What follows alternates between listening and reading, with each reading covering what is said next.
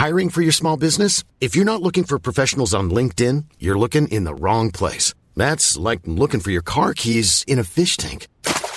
LinkedIn helps you hire professionals you can't find anywhere else, even those who aren't actively searching for a new job but might be open to the perfect role. In a given month, over 70% of LinkedIn users don't even visit other leading job sites. So start looking in the right place. With LinkedIn, you can hire professionals like a professional. Post your free job on linkedin.com slash people today.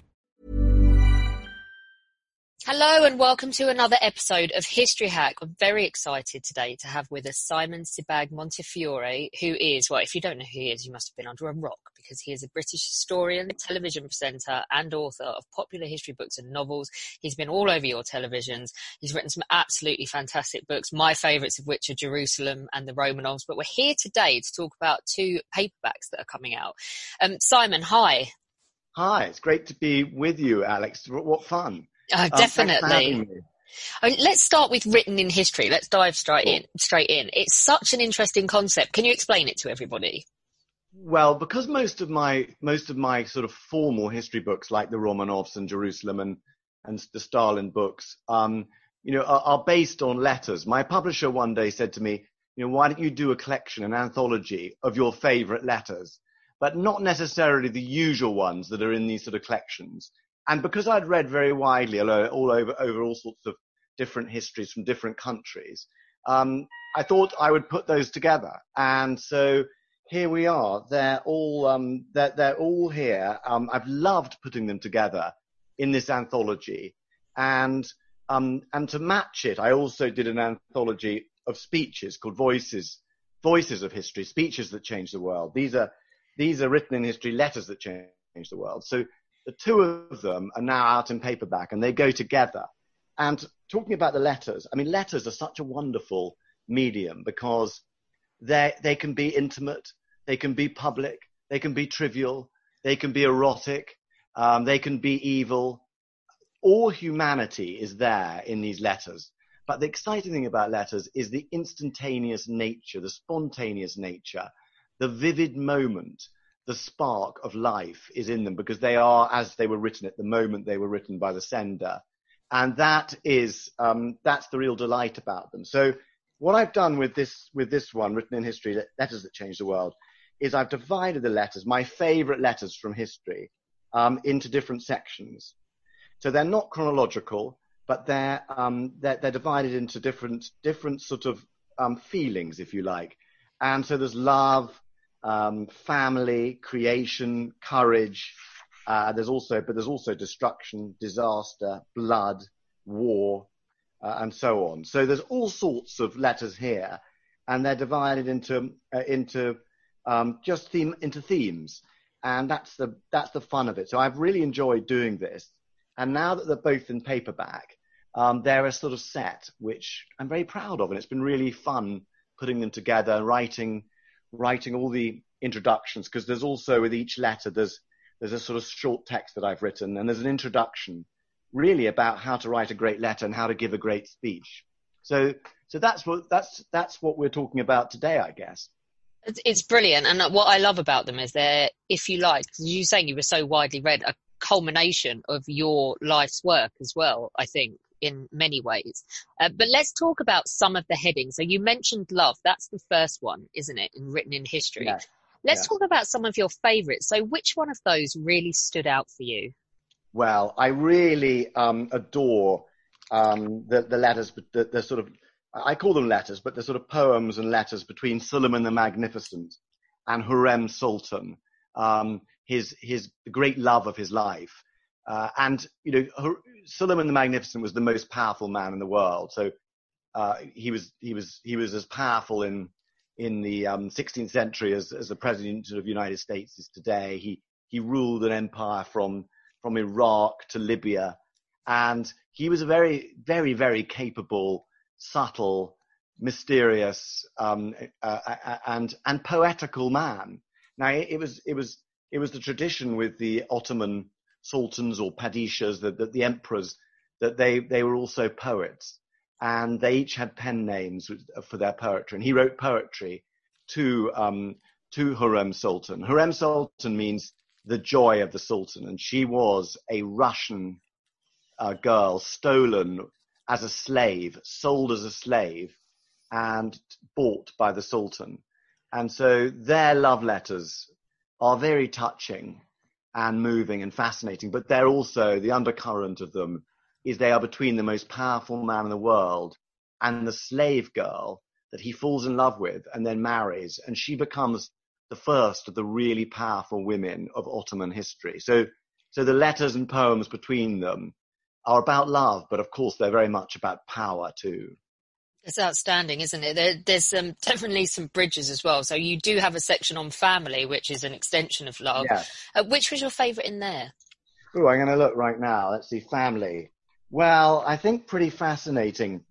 I should just mention, you know, what the, the first letter in that section is from Princess Elizabeth, the future Elizabeth I, the great um, English queen, and it's to her sister Mary, who was then queen um, in her own right. And it's really a letter in which Elizabeth begs for her life from her own sister, her half sister. Uh, she's been accused of treason and she's suspected she's in great danger. And so it's just a little demonstration of the dangers of family life. Mm. But I think also, I think just looking at this, I think the most touching of all of them is, and heartbreaking really, is the letter um, from from Vilma um, Grunwald to her husband. It's one of the few letters that were actually smuggled out of the death camps yeah. in in um, in the Holocaust in Auschwitz, and it's it's just a heartbreaking letter. Now, the whole point about this this, this anthology is it's got different moods. There are extremely erotic, extremely funny, um, extremely playful letters, and there are also letters in here that are heartbreaking. And this this is the most heartbreaking letter ever written, I think. And um, and it's and it's also fascinating. She she she had a moment before she went to the gas chambers to write this letter, and she amazingly it was smuggled out. It was delivered to her husband, who was in the labor camp next mm. door, mm. and um, the letter is, I mean, I, when it's when it's read out, we've done a lot of readings of these letters and speeches with um, actors. Yeah. And everyone, you know, the audience often weep when they hear this letter. Yeah, that one in particular is, um, it, like you say, it's heartbreaking. But there is the full spectrum of humanity in there, and there's really beautiful things as well, like creation, which I thought was a brilliant one to put in. It was a really interesting road to go down. Uh, which one stands out for you there? Oh, it's got to be Michelangelo in this mm. one because Michelangelo, one forgets. I mean, forgets that Michelangelo was the original Renaissance man. Of course, that's a terrible cliche now, which is constantly used for people who can do a few things well. Um, in fact, there really only was, there only were one or two Renaissance, real Renaissance men, and Michelangelo was one of them. I mean, he always thought that he was a sculptor and couldn't paint, and yet he was commissioned by Julius the Julius the Second, the Pope, to to paint the ceiling of the Sistine Chapel. And this is a letter he writes uh, to a friend in sort of po- in poetry. He was also a poet, of course, um, about um, how he painted the Sistine Chapel. And of course, he had to be a hundred feet up on a scaffold, lying on his back and painting this amazing scheme of the creation of the world uh, from Genesis. And uh, of course, you know, he was in an impossible physical position. He had to lie on his back, uh, his hands raised, paint dropping on him, a hundred feet above the above the um, above the, the floor. And he writes the poem about how he how he's created uh, the Sistine Chapel, paint this paint, amazing series of paintings.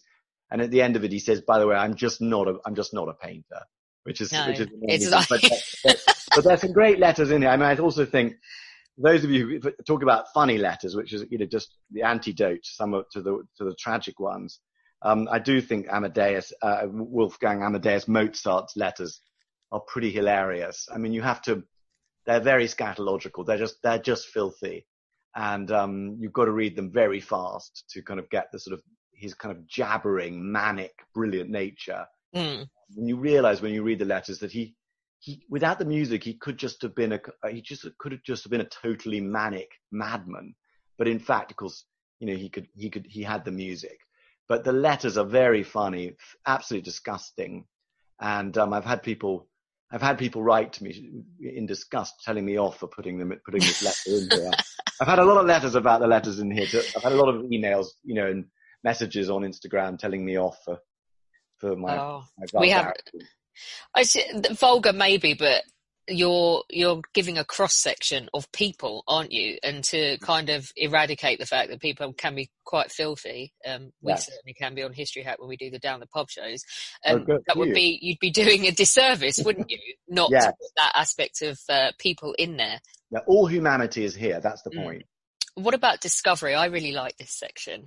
Well, I think discovery is is um, yeah, discovery is about things that we is about the opening up of worlds. So, you know, there's a there's a letter about uh, from Wilbur Wright about you know flying the first plane. Yeah, no, I think the great letter in discovery is um is is that is the, the letter from Christopher Columbus, or who you know which which is just the letter that is beginning of the, the, the opening up of the world, the beginning of the new world.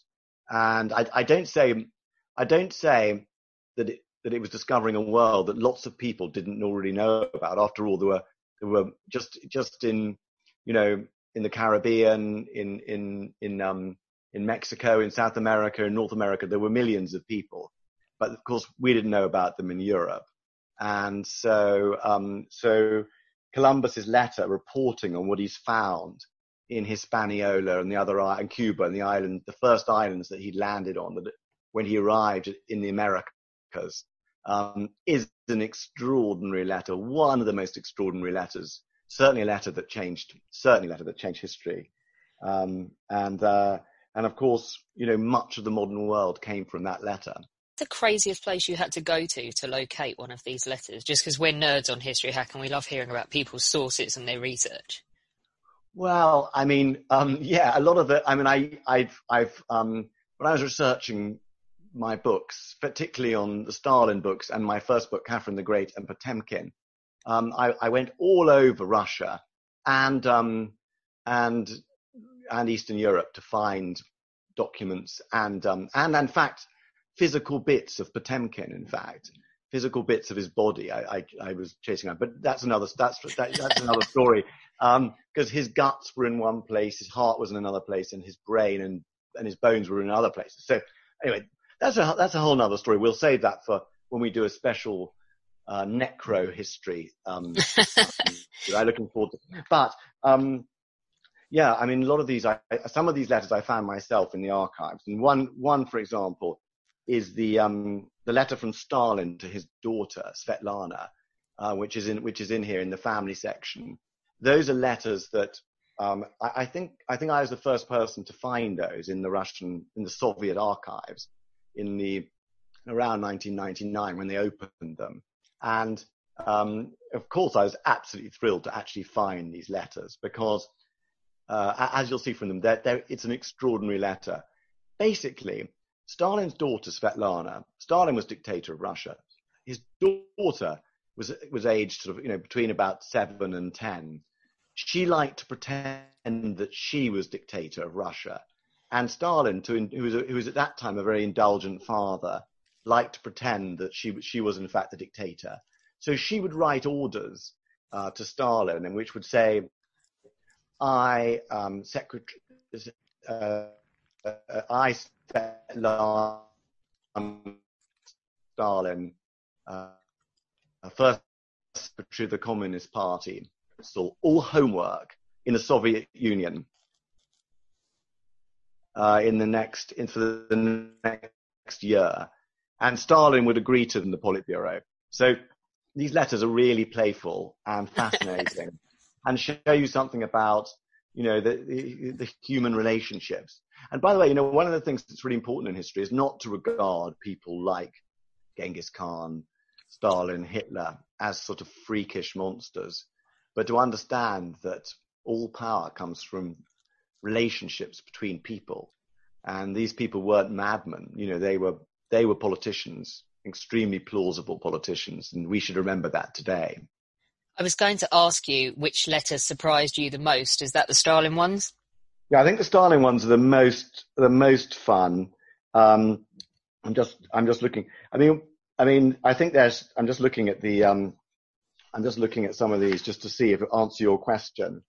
Um, I mean, many of them are surprising, I think. I think it's pretty amazing that uh, Mahatma Gandhi wrote to Hitler, for example. And another one I love, um, while we're on that subject, is, you know, Maria Theresa and um, Marie Antoinette. Mm-hmm. Maria Theresa was the Empress of Austria, and uh, her daughter was was was was a princess, an archduchess called Marie Antoinette, who married the King of France, as you as you all know. And Marie, Marie Antoinette behaved very badly. She was she was she was arrogant. She interfered. She was she was she was frivolous, and she was in a lot of danger. And her mother, who understood the fragility of power and position, uh, regularly told her off. And in this letter, she writes an amazing warning that if Marie Antoinette was not careful, she she would lose her throne and perhaps even her head. And of course, that actually happened. She did lose her throne and her head. So that's a very, I think that's a rather amazing letter, don't you? Yeah, I think, and it's evidence of why you should always listen to your mum. One should always listen to one's mum. Yeah. Um, um, yeah, I'll tell you another amazing letter I think is, is fun, is the letter from the Emperor Babur, the, the first Mughal, the first Mughal en- emperor of India.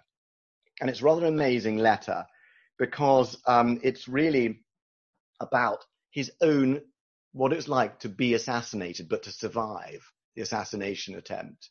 And he, he writes about how soon after he conquered India, the chefs in the palace that of course they, they worked for the, the sultans who ruled before him, um, they poisoned him, trying to kill him.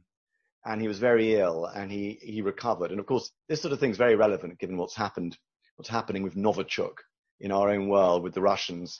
But he writes to his son to tell him the story of how he'd he'd actually been almost been poisoned and survived, and then how he took revenge on the the, the, the cooks that almost who almost poisoned him, and he, he he gave them all different punishments. I mean, one was disemboweled, one was trampled under elephant ho- uh, under elephant feet, and so on. But it's just rather an amazing letter to read about someone who's almost assassinated but survives. That's amazing to get into their psyche of how it felt that someone tried to uh, get rid of you. Must have been yes. a pretty grim awakening, isn't it? That somebody had very, actually gone to the trouble. Yes. Selling a little or a lot? Shopify helps you do your thing however you cha-ching. Shopify is the global commerce platform that helps you sell at every stage of your business. From the launch your online shop stage to the first real life store stage, all the way to the did we just hit a million orders stage. Shopify is there to help you grow. Shopify helps you turn browsers into buyers with the internet's best converting checkout. 36% better on average compared to other leading commerce platforms because businesses that grow grow with Shopify. Get a $1 per month trial period at shopify.com/work. shopify.com/work. Hiring for your small business? If you're not looking for professionals on LinkedIn, you're looking in the wrong place. That's like looking for your car keys in a fish tank. LinkedIn helps you hire professionals you can't find anywhere else, even those who aren't actively searching for a new job but might be open to the perfect role. In a given month, over 70% of LinkedIn users don't even visit other leading job sites. So start looking in the right place. With LinkedIn, you can hire professionals like a professional. Post your free job on linkedin.com slash people today. Yeah. Can you explain to us the section that you've titled Blood? Um, yes, I'm sure I can when I find it and look into it. Um, oh yeah, blood. Blood is just, blood is the section about killing. It's about political killing. Mm. And so we've got um, an early ruler of Egypt from sort of 1000 BC arranging the vanishing of some opponents of his. And he literally tells, he literally tells his henchmen just to vanish. He tells, he tells them just to vanish, just to vanish. He tells his wife just to have these people disappeared, which is, just shows that this sort of, this sort of thing's been going on, of course, since the beginning of, the beginning of mankind. Um, there's a letter from Lenin, who one often slightly has been presented as rather a decent old father um, of the people. In fact, Lenin was an absolutely brutal, uh, harsh dictator who believed in using terror and killing to change society. And in this letter, And in this letter, you see that where he just he he, he gives orders that that a whole lot of innocent people are to be hanged in public, and he actually says on the in the letter, "Be more harsh, kill more people, make sure everyone knows about it." And then, of course, you've got Stalin during his terror. You've got Mao Zedong. Um, so this is a letter. This is this. These are sort of letters that sort of you don't really want to be mentioned in. No, absolutely. I think yeah. the section that I found the most moving um, was Fate. Which one was your favourite in there? Um, Fate. Fate is about yeah. Fate is about. Um, I guess it's about destiny, and I'm just looking at it here. I mean, there are many heartbreaking letters in here, but these are about people who've kind of been close, close to the edge in some way. So two of the letters I think are particularly interesting because they're about duels and there's the correspondence between Alexander Hamilton and um, Aaron Burr. And it's the correspondence. You may know the musical Hamilton, but this is the, yeah. these are the real letters behind the tragic, the tragic duel that really killed one of the most talented of the founding fathers of America. And at the same time, there's the letter here from Alexander Pushkin asking for a duel with someone he thought was tormenting him and blackmailing and making a fool of him. And of course, this led to the killing of really the greatest, greatest figure, the greatest poet of Russian literature, uh, who is still the titan of Russian literature and really the inventor of kind of literary Russian modern language in many ways. So there are those kind of letters in there, but also there are there are sort of letters that really did really did have instant change of the world. There's the anonymous letter to, Mon- to Lord Monteagle that informed informed the king of the um, bonfire plot, uh, the gunpowder plot um, in 1605, uh, the Guy Fawkes plot. That was pretty fascinating. But I think my favorite in this section are the letters from Nikita Khrushchev to John F. Kennedy during the Cuba Missile Crisis. And you'll remember that John, John F. Kennedy got two letters from Khrushchev as the world tottered on the edge of nuclear um, catastrophe. Mm-hmm. And the first letter was very hawkish and aggressive. And the second letter was more emollient and friendly. And so he just ignored the hawkish letter and he answered the, the friendly letter. And that was part of his wisdom as president. So, so that's fate for you, isn't it?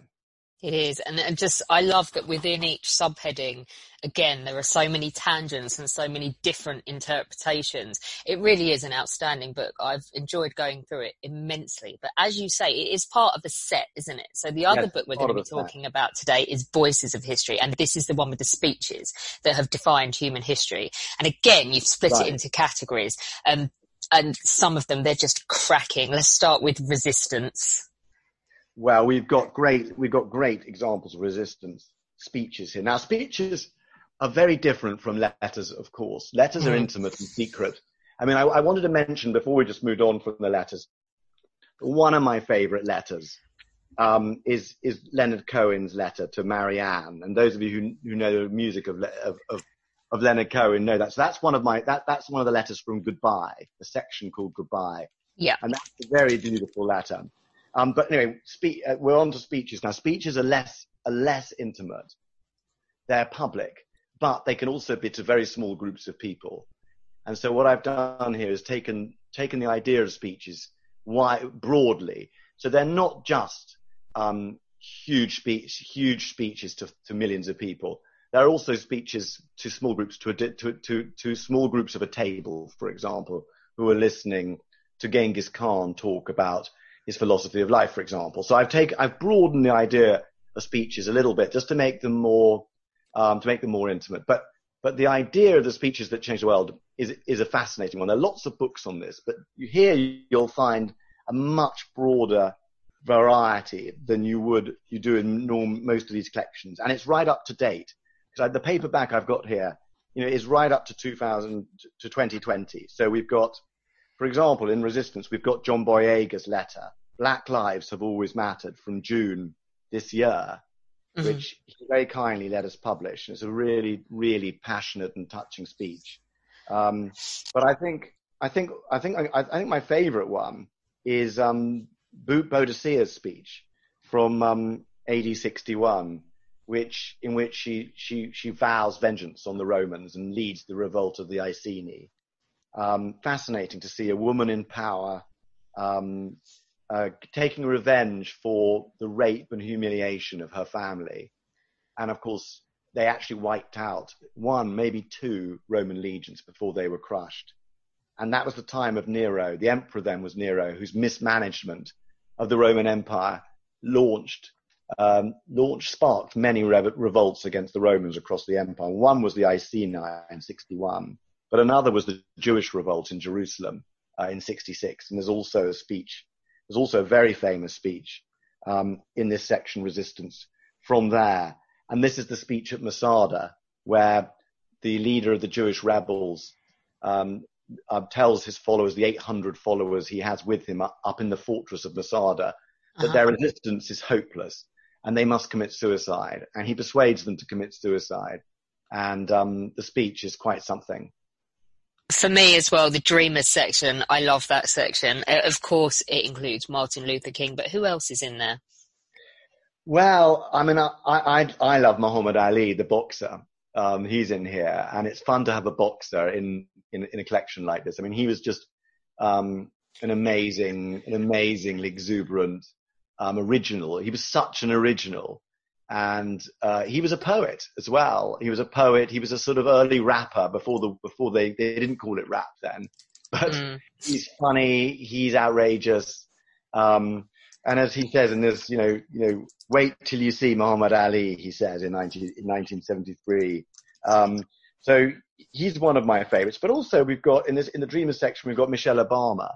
And what's nice about this speech is he she she gave the speech in London actually, and it's the speech that's be the very best that you can be, and you know again it's very inspiring, but it's spontaneous. She was given a speech. She wrote a speech to give, and then she she gave she gave a different speech, and so it's really inspiring. It's a really inspiring speech from her, and she's she's she's an inspiring person. Shame she's not running for president, isn't it? Oh, she'd win. She'd yeah, absolutely win. win. But completely forgive her for wanting a break from all of that at the moment, yeah. couldn't you? But yeah. undoubtedly who, could yeah. be the first female.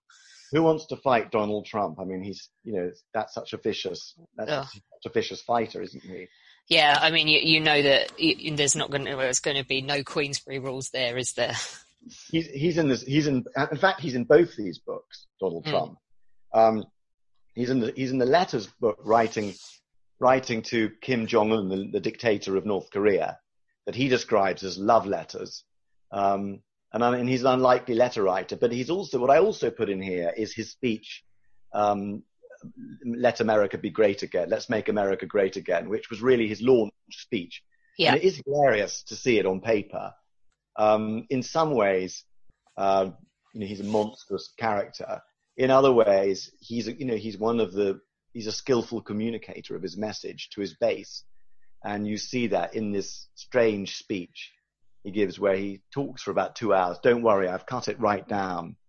But when you read, when you, when you read it in Donald Trump's voice, it's both funny and alarming and also revealing, um, very revealing about American society and how he won that a presidential election. I'm tempted to say let let's go far away from Donald Trump and look at the section that you call decency. Ah. I really like this section. This this includes a giant of an American president, doesn't it, in Abraham Lincoln? Yeah, I mean this be this this is this contains, I think, the greatest line in American political discourse, which which is until every drop of blood drawn by the lash shall be paid by another drawn with the sword. About about slavery. Uh, it's about slavery he's referring to, and Abraham Lincoln. This is his this is his second inaugural speech, much less well known than the Gettysburg Address, which is also in the book. Mm-hmm. Um, but it, you know, one just forgets about Abraham Lincoln that he was this backwards backwards lawyer from Kentucky, and he, you know, he was just a master of many things. But one of the things he was a master of was the English language, and he virtually knew the entire Bible and all of Shakespeare off by heart. And um, he had he had a sort of photographic memory. And these speeches are so beautifully written and so powerful. But you know, he gives this speech it's, it's a very touching moment because just as we've got the speech that Martin Luther King gives the night before he's assassinated, we know when we read this Lincoln speech that he's freed he's freed uh, American slaves. He's won the American Civil War. He's reunited the, the, Union, and he's won the presidential election. And now he's about it. He's about it. And within days, he's assassinated. So, you know, a lot of these a lot of these speeches are not only fascinating for their for the words themselves, the beauty of the words themselves, but also for their context and for what we know happened afterwards, for the gift of hindsight freedom is another what i love about these is these speeches these cracking speeches in history are made at pivotal points in history. So you have a section on freedom as well. Which is your favorite in there? I think um i think one's got to love um nehru's speech at the stroke of the midnight hour you know the moment that india became independent the greatest the greatest democracy um in the world. And you know what a moving moment. And again, you know, this just shows the language in this very short speech by Nehru just shows the power of simplicity and clarity in speech making. And if you want to be powerful, if you want to be remembered, make it simple, make it short, make it make it direct. And the, the, the simplicity and clarity of the phrases, the language, is everything. And it's it's one of the great speeches of all time. And you can just imagine the terrible and wonderful things happening in, in India at that time as millions of people moved. Um, many, many people were massacred. New states, Pakistan and India came, came to life, reached independence from British, from the British Empire. And yet also, you know, this great democracy was, was being created. Really, that's really quite something. Yeah, absolutely. Um, I have to ask, because uh, at the risk of being called a disgusting imperialist once again, but because of my surname, is Churchill in this book? Churchill, your your your relation Churchill is definitely in this book. my granddad, according to all of the psychos yeah, on Twitter. Yeah, your, yeah. Your, your, your granddad is in it. But you know, the point the point about these books is like there's far too much. You know, there's far too much division between um, between there's, there's far too much choose choice between um, people who are fashionable, people who are unfashionable, people who are in who, people who are in fashion, people who are out of fashion. Um, this book contains everything. It contains it contains people from all uh, political movements, from all continents, from all races, from all times, and and you know it's got um, it's got it, has got a, it's got the full breadth of opinion, and it's got truly evil people in here too. It's got great people like Winston Churchill, it's got great people like Martin Luther King, but it's also got it's also got absolute monsters. And there's a section called Terror, um, and there are sections. There's a section called Genocide. So there are some there are some really appalling people in this book too. Really appalling. I think what's brilliant about it is you didn't seek to choose speeches that have defined history that say stuff that is palatable now. You didn't, you've not censored the opinion in them. Like you say, there are some truly horrific um, points laid out and by some monstrous people, but they have still defined history. And I think by taking off sort of like you're not giving yourself under any any unnecessary pressure to impress people with speeches that we would agree with today. I think that's, that's why right. this book works. That's worthless, and that's one of the sad things that are happening at the moment. Is the sort of is the um, is the way that people w- wish to live in echo chambers and are and are cancelling out people who don't agree with them absolutely, and that's a tragedy. And the whole, I think the part of being part of being a writer choosing these sort of making these sort of selections is to show these are speeches that have changed history and that everybody should know. And some of them are utterly exquisite and beautiful. I mean, you know, we mentioned Martin Luther King. Um, is just one example. Other ones are just chilling. I mean, for example, one of the ones I've put in here in here is by Al Hajjaj, who is uh, who was the enforcer of the Caliph um, of uh, in the seventh century A.D. Uh, he he was an ex-school teacher who became the sort of the, the, chief kind of a henchman of the of the Caliph Abdul Malik. And this is a speech that every Arab, every child in the Arab world knows off by heart, but no one in England or America has ever heard of it. And so I was very fortunate that I, I heard about it and I read about it somewhere, and I got um, I got an Arab professor to translate it for me, and I really recommend.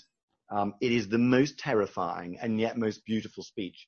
What he does is he appears at Friday prayers in Kufa in Iran, in Iraq, and he gives this he gives the sermon. And as he gives the sermon, the town is surrounded by his men. And he gives the sermon and he literally says, by God, I'll draw, draw, draw you down, I'll drive, drive you down to the dust and I'll cut off your heads. Um, I'll pluck them like fruit, like ripe fruit. And it is the most alarming speech. And yet it's so beautiful that in the Arab world, school children recite it in the playground. Um, and, and I think everyone should know it and read it aloud because it's remarkable. And anyway, it's in, it's in, it's in the book. And I, I think people will both enjoy it and be horrified by it. But we've also got Genghis Khan. We've got Osama bin Laden. And we've even got Hitler. I mean, as much as we don't like Hitler, he is undoubtedly, his rhetoric was, I hesitate to, word, to use the word impressive, but he, he knew how to deliver a speech, didn't he?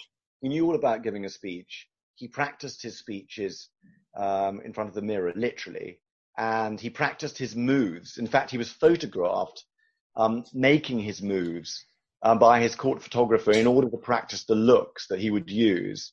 Um, there's something very sort of camp and um, and and thespian about Hitler, and he approached uh, public politics uh, like an actor does. And in fact, all, all politicians all politicians are actors, but the more extreme they get, the more um, spectacular and hyperbolic their um, gestures and words are, of course.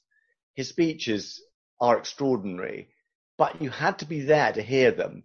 What's interesting about reading them is there are no great phrases as there are in a Winston Churchill speech that you can remember.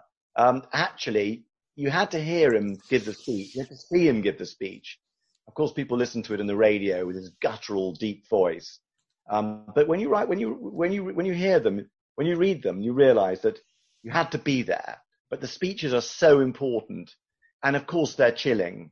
They're really chilling. I mean, one here is the speech here is called The Annihilation of the Jewish Race in Europe, for example, um, which, which is just, you know, says it, it's, it, it is what it says.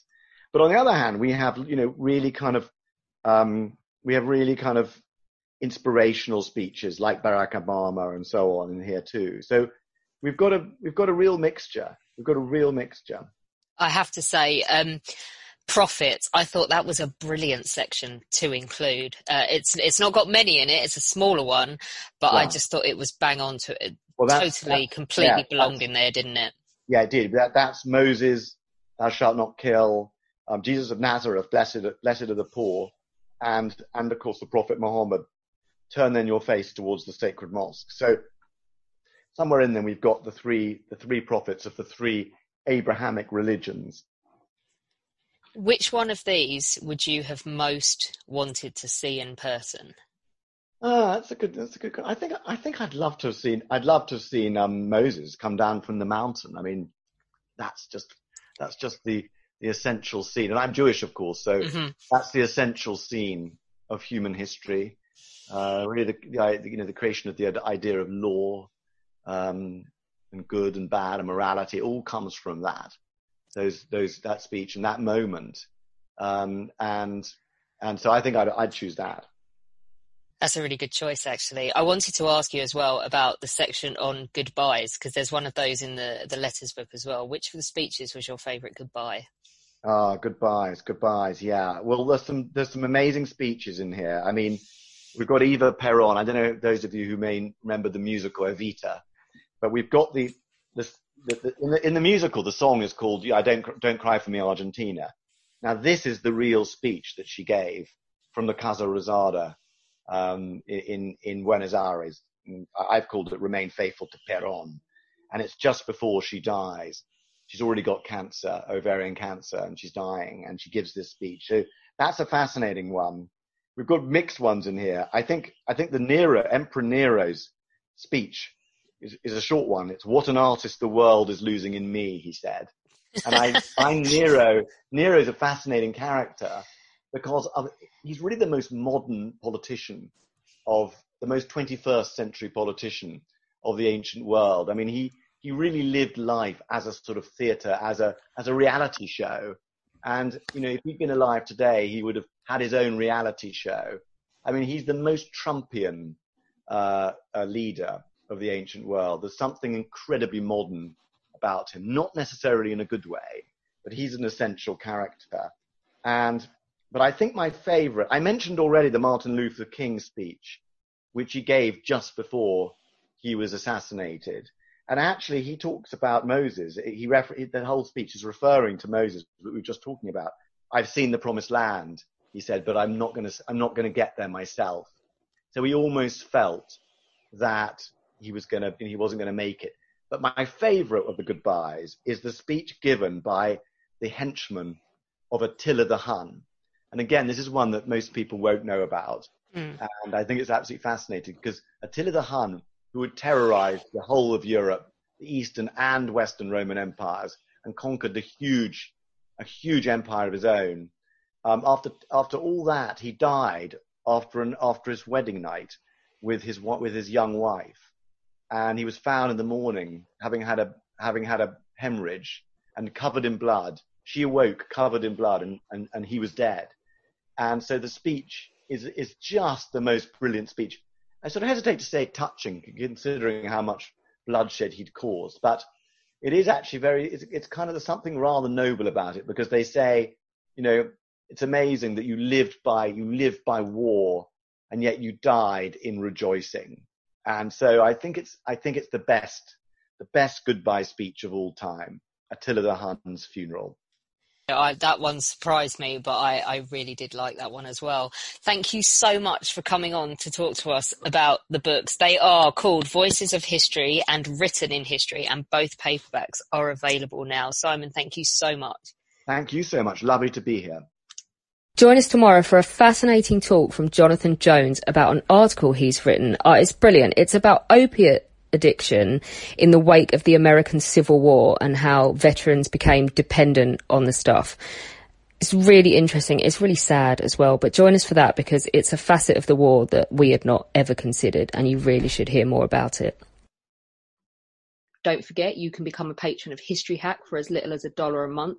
Just go to www.historyhack.podbean.com. It will help us keep going in the aftermath of the coronavirus, and we would really appreciate it, as we would love to do so. Hey, it's Danny Pellegrino from Everything Iconic. Ready to upgrade your style game without blowing your budget? Check out Quince. They've got all the good stuff shirts and polos, activewear, and fine leather goods all at 50 to 80% less than other high-end brands. And the best part? They're all about safe, ethical, and responsible manufacturing. Get that luxury vibe without the luxury price tag. Hit up quince.com slash upgrade for free shipping and 365 day returns on your next order. That's quince.com slash upgrade.